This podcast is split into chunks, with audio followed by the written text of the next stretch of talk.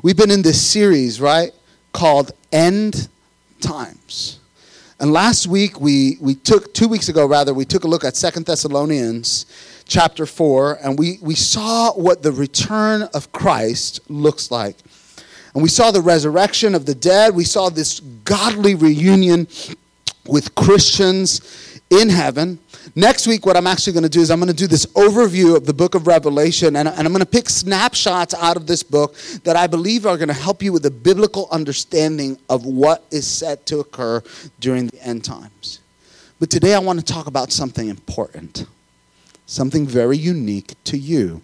I want to talk about your end times. Because whether or not Jesus returns in your lifetime, the end of your life will come on earth. And you will have to face one of two judgments. So I want to talk about those two judgments today, and I want to answer this question What will eternity be like? So, the foundation of our study, we're going to take a look at Revelation chapter 22, and we're going to go in verse 12 and 13. And you're actually going to help me out. This is Jesus speaking. Revelation 22, verse 12 and 13. It says, What? It says, Look, I am. Come on, y'all need to help me out. Oh, y'all messed up. Look, I am. My reward is what? And I will give to each person according to what they have done. Look at the next verse, verse 13. Jesus says this I am the Alpha and the Omega, the first and the last, the beginning and the end. Now you say, Whoa, powerful. These are some of the names of God that God is talking about. Well, what is he saying? He said, Everything begins and ends in me. And if, if you ever read this in Scripture, right, one of the things that you see in Scripture, it, it'll say, Holy, holy, holy, thrice holy. Three times holy. It is meant to, like, boom, in your face. It's like you're showing up. You ever been to a 3D movie before and that thing just jumps out at you, pops out at you? That's what it's meant to do here. And this is the same thing. It's saying the same thing three times over. As a matter of fact, you'll be interested to know this, right? The New Testament, in fact, is written in Greek. The original language of the New Testament is Greek, and you say, "Wow, well, I didn't know that. Aren't we talking about eh, the Middle East here? How is it written in Greek?" Well, there was a little man by the name of Alexander the Great. And he comes in and he conquers the entire known world at that time. And he subjugates it and he begins to influence the culture with Greek thought. If, you, if you're a history buff, you'll know this as Hellenistic culture. So then the Romans come in after Alexander comes. The Romans come in, and the Romans really change governments, they change administrations, they send their legions out, but they do not change what's called the lingua franca, the common language spoken by the people at that time, which was Greek throughout the entire Roman Empire. So it's very likely that Jesus, in fact, I know that we look at the text and we say, there are these poor fishermen no, I, I want you to understand they're businessmen, actually. They're not just poor fishermen, they had a business that involved fishing, right? This was a family business, likely passed down from generations to them. So they were businessmen. One. Two, you need to understand we look at people all throughout the world, and because they do not have the modern education and university system that we have in America, we look down upon them. The reality is, is that Hebrew education from the moment of, of that child being old enough to learn and to be taught was recitation and recited and being sat under the feet of a rabbi for many, many years. So these people were not dumb people, they were very learned individuals. And so he says this, he, he uses that term, Jesus uses that term, I am the Alpha and the Omega. Why? Alpha, first letter of the Greek alphabet. Omega, last letter of the Greek alphabet. He's saying, I'm the beginning and the end, over and over and over again. He wants to get his point very clear. Now, I want to share this. If you're new to Christianity, let me clear, be clear with this. We're not qualified for heaven by how good we are. The truth is, we're all sinners made right with God by faith in Jesus Christ. We're made right with God by grace through faith because we are forgiven by Jesus. But for those of you who are Christians, I want you to understand this.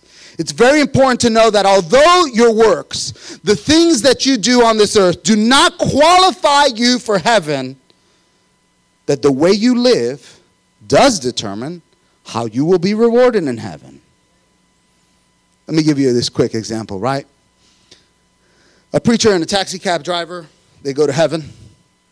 St. Peter's waiting for them at the pearly gates. He says, Welcome, Pastor. Welcome, taxi cab driver. We've been expecting you. And St. Peter says to the pastor, He says, Over here, we have this lovely three bedroom, two bathroom house with a nice fenced in backyard, all prepared for you. And to the taxi cab driver, he says, On this side, we have a seven bedroom mansion with a swimming pool overlooking the seventh hole at the Heavenly Greens golf course, just for you. So pastor goes to St. Peter. He goes, no, no, no, no, no, no, no, no, no, no, no, no, no, no. No. Wait a minute. I'm glad to be here and everything, but you know, I did serve Jesus on the earth. I was a pastor. I actually had to deal with your people. Not an easy thing to do. And St. Peter said, Well, yes, Pastor, we do know that you need to know that we did judge you based on the results that you achieved while you were on the earth. And, Pastor, whenever you preached, people slept. And whenever the taxi cab driver drove, people prayed. Welcome to heaven. Here's your reward. now, that isn't exactly how it's going to happen. You need to know that that's just a joke. It's likely St. Peter won't be there welcoming you, but the way that you live on earth will determine how you are rewarded in heaven. So the question becomes what would judgment look like for us? Now, when I was a kid, this was really, really scary for me. When I was a kid, they, they, they, they really kind of ingrained this in my head that there was going to be this big screen in heaven and God was going to show you an entire movie of your life and then He would judge you. Now, I don't know about you, but I'm like, just get to the point, God, please. Either heaven or hell, don't make me watch the movie. I'm going to be utterly embarrassed and traumatized by reliving all those terrible moments. So the question is, what will judgment be like? If, if, you're, if you're taking notes, right, there's two different kinds of judgments. The first that is this the judgment seat of Christ. So, what is that and when will it take place? Well, let's start when will it take place? A lot of Bible scholars believe that it'll take place right after the return of Jesus and the resurrection of the Christian dead. The reason they believe this is according to this story told in Luke chapter 14, verse 14. In this teaching, he says this. He's using this parable to make a broader point. He says, If you're throwing a dinner party, don't just invite your family and your friends and rich people, because they can pay you back by inviting you to their parties. But Jesus said, Instead, invite the poor, the lame, the crippled, because they cannot pay you back, but I will repay you or reward you. Luke 14, 14. There's a continuation of the same story. He says, And you will be blessed Although they cannot repay you, you will be repaid at the resurrection of the righteous. Now, a lot of people believe that the judgment seat of Christ will take place after the resurrection of the righteous. Who are the righteous? We spoke about that last week. We spoke at the second coming of Jesus. When Jesus comes again, the dead in Christ will be raised up again. Where do we read from this? Second Corinthians chapter 5 verse 10. Here's what it says. It says, For we must all appear before the judgment seat of Christ so that each of us may receive what is due us for the things done while in the body, whether good or bad. Most scholars believe, and I agree, that the judgment seat of Christ is a judgment specifically for Christians only. And at the judgment seat of Christ, you're not judged whether or not you'll go to heaven or hell because you've already been saved. But this judgment will be one rewarding you for the works that you've done while you're here on this earth. And here's why people believe this. Why do people This is why it's so important, man, that we understand the context of Scripture. The word that is actually, the Greek word that is translated judgment seat is the word bema. That is spelled B E M A. And the bema is not the seat where a judge would deliver a verdict of guilty or innocent, but instead it was the throne where the judge would sit on to issue awards after the Grecian Games. What are the Grecian Games? Think about the Olympics. the precursor to the Olympics, right? If the runners would win the race, the judge would sit down at the Bema seat and say, Congratulations, here's the crown, here's the wreath for first place, here's the wreath for second place. And this was where the judge would issue rewards for those who had won the race. So now, how are you rewarded? Well, we're entirely not sure, but my theory is here that there will be dozens, if not hundreds of thousands of crowns or different types of rewards that the Lord will issue. Well, how do we know that? Well, we know according to Scripture that there are at least five de- designations or five crowns that the Scripture speaks about that will be given on this day of reward. The first one is this Scripture says this we will be given the incorruptible crown. For those who have run a faithful race, who are devoted to Christ and righteous living, those who are saved, the incorruptible crown. Then the Scriptures speak about the crown of, right, of rejoicing. That's for those who share their faith in Jesus. If you've invited a friend to church, if you're a, a, light in the office or in the salon or in the school and you're witnessing to other people, there's a crown for those who share their faith in Jesus. There's also a crown of righteousness. We spoke about this two weeks ago. For those who long, who desire the return of Jesus. Remember, we spoke about that concept, Maranatha. He's coming soon. We're really, really excited about his coming. If you look forward to re- the return of Jesus, there's the crown of righteousness. There's also the crown of glory. Scripture, scripture, the specific context is for those who have shepherded and led well. There is the crown of glory. And then finally, there's the crown of life. And it says this the context of where it's written here in Scripture it says, if you've suffered on Christ's behalf, if you've been martyred, or if you've endured great hardships for Christ, there will be a crown given to those who have suffered for the glory of Christ. Now, if you think that you're going to go to heaven and you're going to say, Look, check out my crown. I got five, you got one, right? There will be none of that in heaven. You won't do any of that, right? Revelation chapter 4, it speaks of crowns. It says 24 elders gathered around the throne of God received their crown. And you know what they do with their crown? They kneel down before Jesus. They take their crowns off. They lay it at the feet of Jesus. Because if you can only imagine for a second, the nail scarred hands of Jesus, the one who was crowned with thorns, placing a crown on your head it would be the most humbling moment of your entire existence when you realize, I don't deserve anything. And He deserves everything. And so I take my crown off, I lay it at the feet of the one who is due all worship and glory and honor and praise. I want to just take a step back for a second. And what I want to do is I want to, you know, give you, I think, a suggested timeline according to kind of what the Bible says. Now, now listen to this suggested. Y'all ready? I am not going to tell you this is 100% accurate. And if you don't, there's well meaning Christians that believe all different kinds of things as it relates to this specific timeline. But, um, and if anybody ever tells you this is exactly how it's going to go down, you need to look at them and say, mm hmm, sure. Because nobody knows. So what I'm doing is I'm giving you best educated scholarly guess. So here's the suggested timeline. We said two weeks ago, we said the return of Christ is really what will set everything off. At the return of Christ, the dead in Christ would rise up, the Christian church would be raptured. And some people believe that this will take place later, but we believe that this will take place in what we're calling pre tribulation. Pre tribulation, that is before the tribulation. Okay? Believers will be rewarded early on in this process. Then the scriptures teach will come a seven year tribulation. Three and a half years, which will be of prosperity and goodness enough to draw people in to all the things that are happening globally. And then three and a half years where there'll be this individual who rises up to take control over all things and will be all things anti God. And so scripture calls him and refers to him as the Antichrist. He will rise during this time. Scripture teaches that there will be a battle of Armageddon evil versus righteousness, where God wins and throws Satan into the bottomless pit, where he will be bound for a thousand years, yet released a short time after that until God does away with him forever.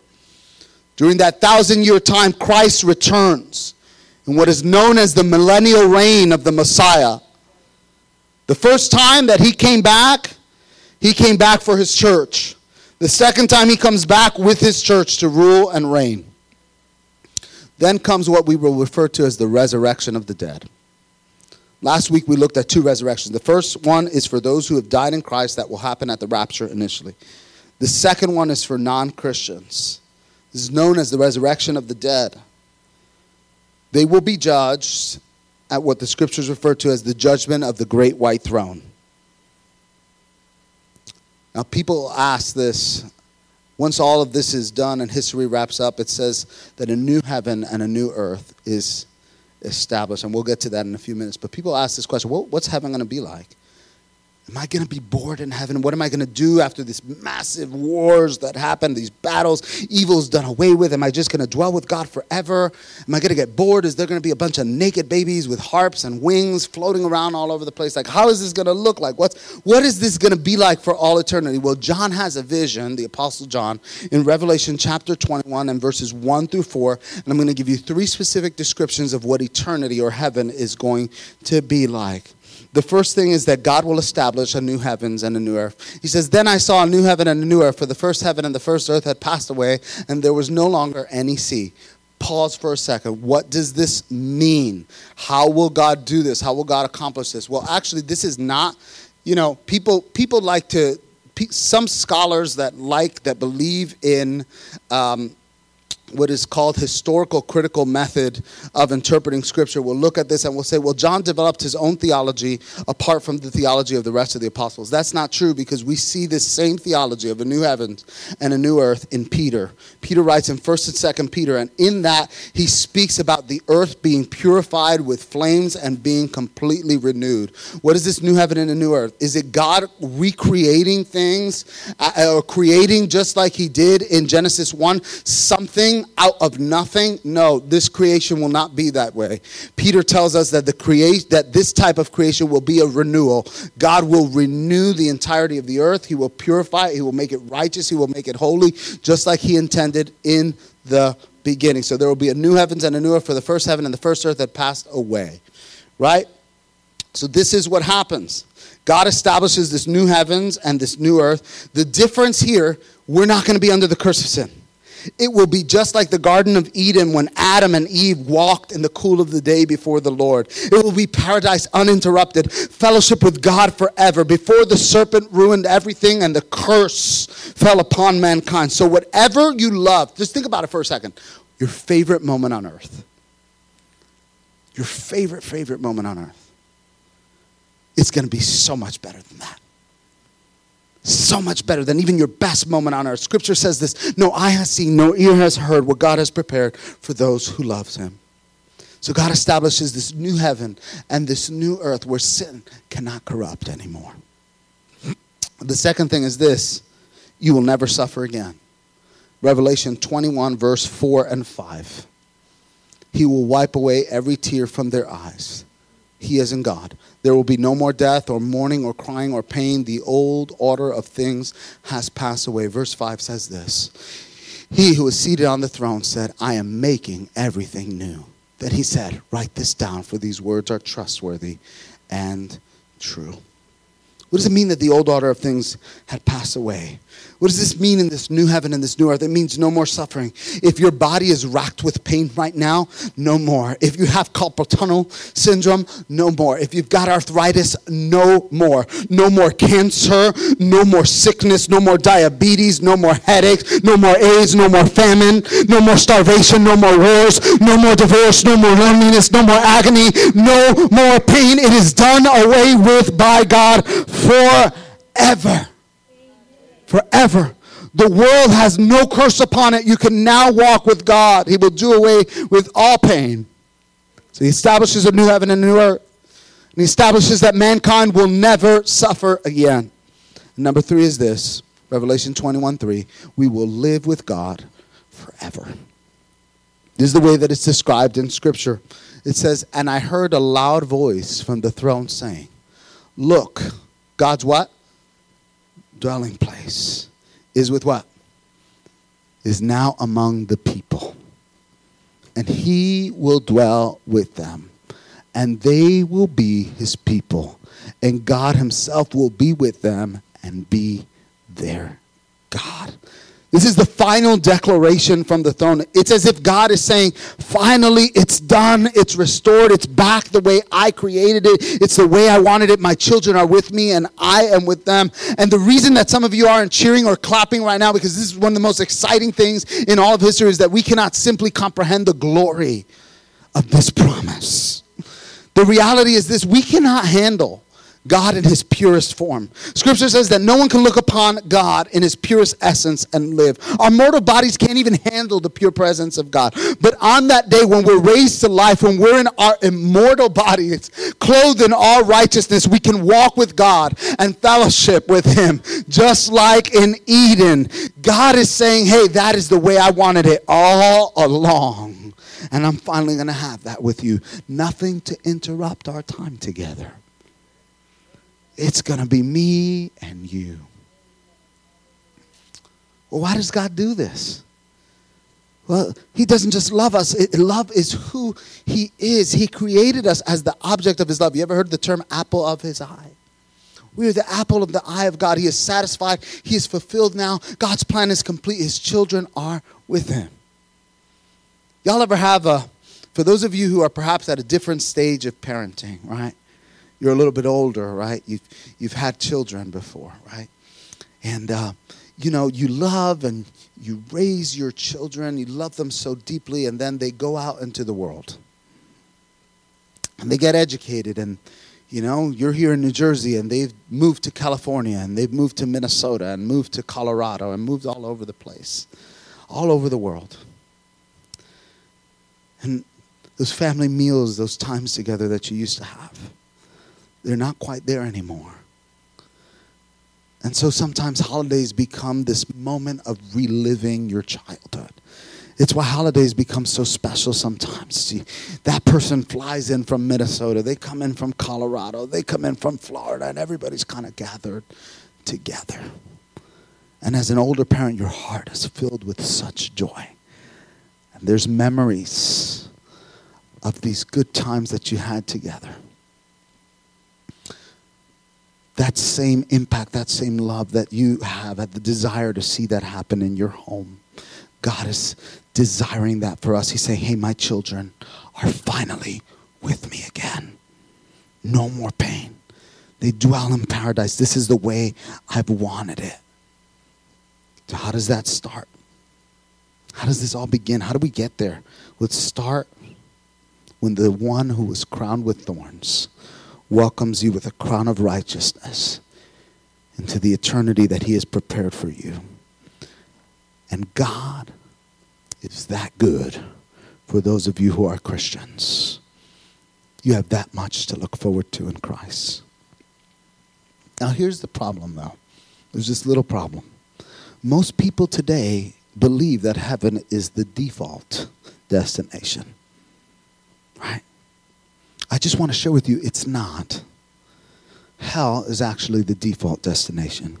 And, and here's how it goes today. Here's kind of how we rationalize it oh, well, Uncle Joe, he died, and Uncle Joe wasn't much of a church goer. He, he wasn't so religious. He didn't have a relationship with Christ, but Uncle Joe wasn't perfect, but he was a good boy, and except for that one time, but we're not even going to talk about that one time. And, you know, he tried really hard. He did some things for some, some people, and he tried to be really good, and we're thankful that Uncle Joe is in a better place now.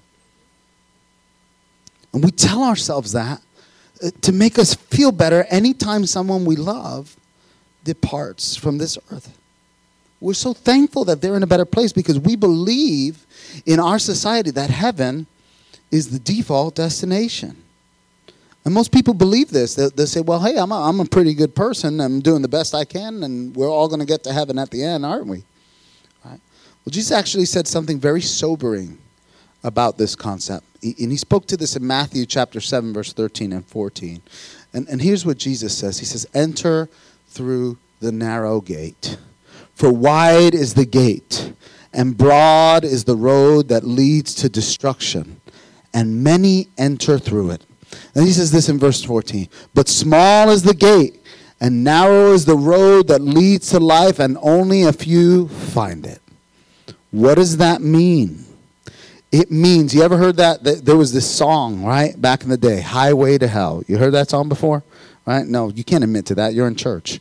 this is a song, Highway to Hell. In other words, there's this long, long path. This verse speaks to the traffic, anticipated traffic patterns that are expected. It's saying there's a lot of people that are destined for destruction because of how they are living their lives apart from God.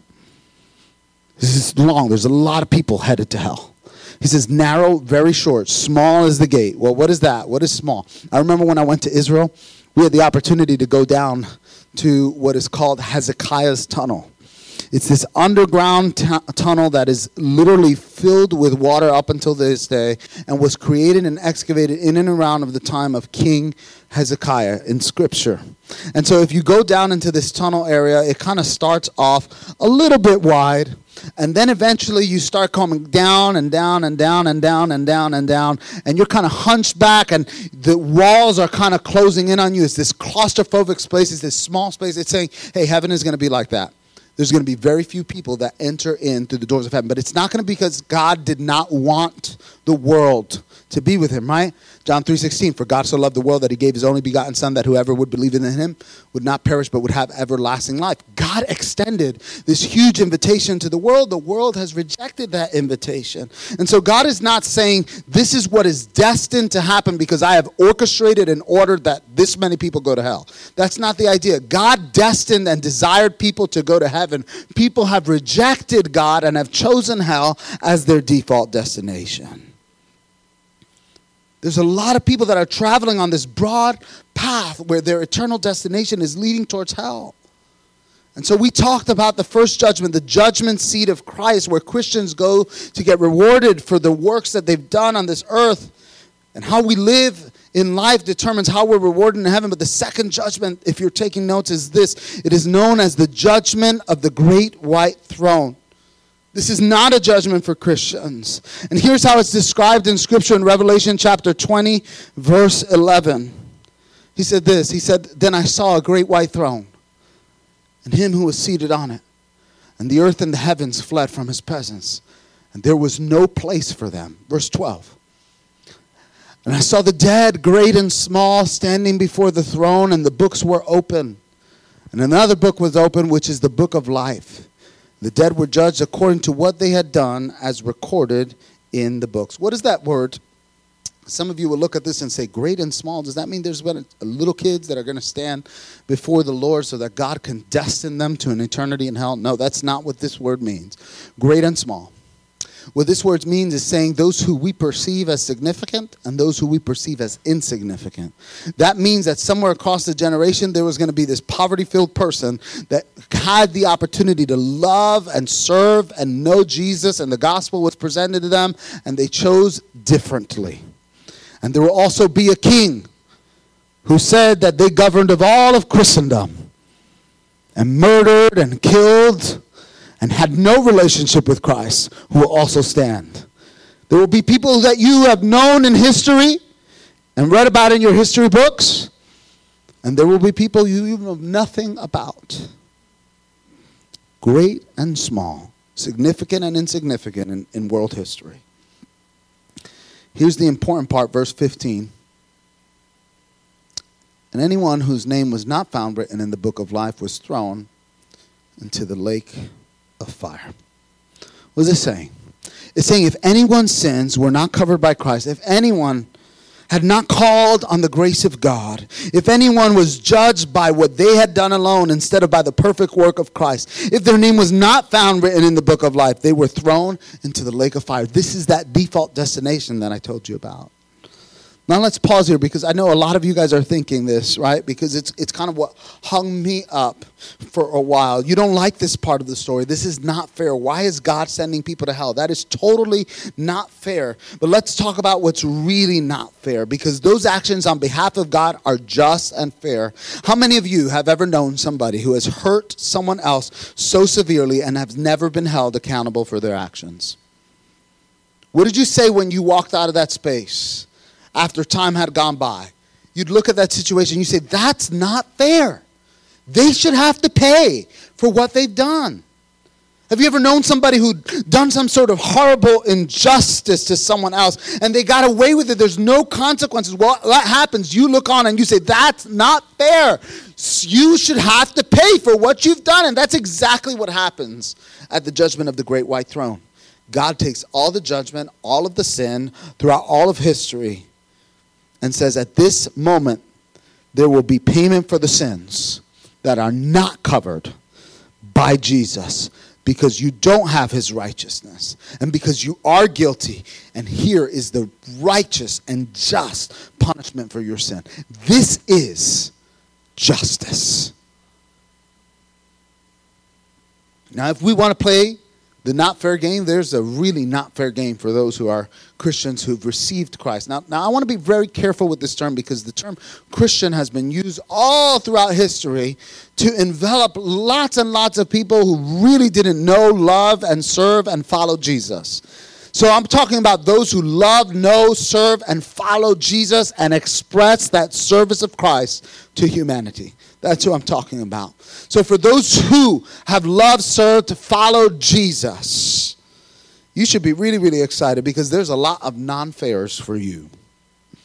You're given a crown of righteousness when what we deserved was the lake of fire. But the only reason that you're not there is because Jesus took the punishment of sins upon you. He was innocent, we are guilty. That's not fair. It's not fair that I'm rewarded. It's not fair that His grace covers my sin. It's not fair that His righteousness, His goodness, His holiness is now given to me so that God sees a holy and righteous person. It's not fair that he was innocent and suffered on behalf of those who are guilty. That's not fair, but that's why it's called the gospel, because it's good news to us. That's why when Jesus tries to put that crown on my head, I'm going to fall at his feet and I'm going to beg to worship him for the next thousand years because our Savior is that good. And God is just because we as Christians are not treated the way our sins deserve for us to be treated. If you want to make a case for not fair, the not fair part comes when you know, love, and serve Jesus. That's why. This is why I want to live a life. I want my life to be marked by something. I want to live such a life that I will be crowned and rewarded in heaven. And I think we should all want to live that life. Know, love, and serve Jesus. So help me today. I want to pray for you. Father, I pray today that your spirit would minister faith to your people, that we would live a life worthy of your rewards in heaven. And as you're praying, uh, those of you who know, love, and serve Jesus, I want to talk to you for a moment. And I want to ask you a really, really serious question, but one that has very serious implications. And the question that I want to ask you is this Do you truly want to live a life on earth worthy of the rewards in heaven? Now, I want to be careful here. What I'm not saying is, I'm not saying that we're trying to win favor or God's approval because Jesus has already done that for us on the cross. But out of a response to everything that Jesus has done, we want to live a life not for our own pleasure, but for His eternal glory. Those of you who are Christians, you say, Yes, I really do. I want to give in His name. I want to serve in His name. I want to love in His name. I want to share the gospel in His name. I want to make a difference in His name. I want my life on earth to bring Him glory in eternity. I want my life here to be worthy of the rewards of heaven. Would you lift your hands up right now? If that's you, if you're saying, Hey, I'm, I'm a believer and I want my life to count. God, thank you for those who desire to please you in all they do. And I pray, God, that you give us eyes to see and ears to hear and a heart to know the needs in front of us. And God, with the purest of motives, that we would visit the sick, those in prison, clothe the naked, and feed the hungry. And one day, when we're in the kingdom of heaven, you say to us, You fed me, you visited me, you clothed me. And we wondered, When did we do this? And you tell us what you did to the least of these, you did to me. And God, when you try to reward us, we will fall on our face and we'll put any crown back at your feet because you are the only one worthy of adoration and praise. God, help us to live a life on earth worthy of your rewards in heaven. As you keep praying today, there's some of you that internally there's a lot of spiritual discomfort. You hear this message and you're a little bit unsettled because you're wondering, man, if, if I am before God in the judgment of the great white throne, I realize my works aren't good enough. My sin disqualifies me from heaven. But here's the good news for you. The good news is that when God does punish sin, that is fair. But God doesn't always treat us as our sin deserves. If we call on the name of Jesus, who is without sin, the Lamb of God slain for the sins of the world, raised from the dead so that anyone who calls on his name will be saved, forgiven, and transformed. When you turn from your sins and you turn towards Jesus, no matter what you've done, he'll forgive every sin. He'll make you brand new. And your name will be written in the book of life and it can never, listen, never be blotted out. Many of you who are here today, you know that is true. For those of you who would say, I need this, you'll say, today is the day of your salvation, is what I'd say to you. Those of you who would say, yes, today I trust him. I give my life to him. Jesus, take my life, save me, make me new. Everybody, would you just pray aloud with me this prayer? This is the prayer of salvation. Pray with me, Heavenly Father. Forgive me of my sins. Make me new. I believe Jesus died for me. And he rose again so I could live for you. Thank you for new life. Today I give you mine. In Jesus' name I pray. Amen. Let's worship.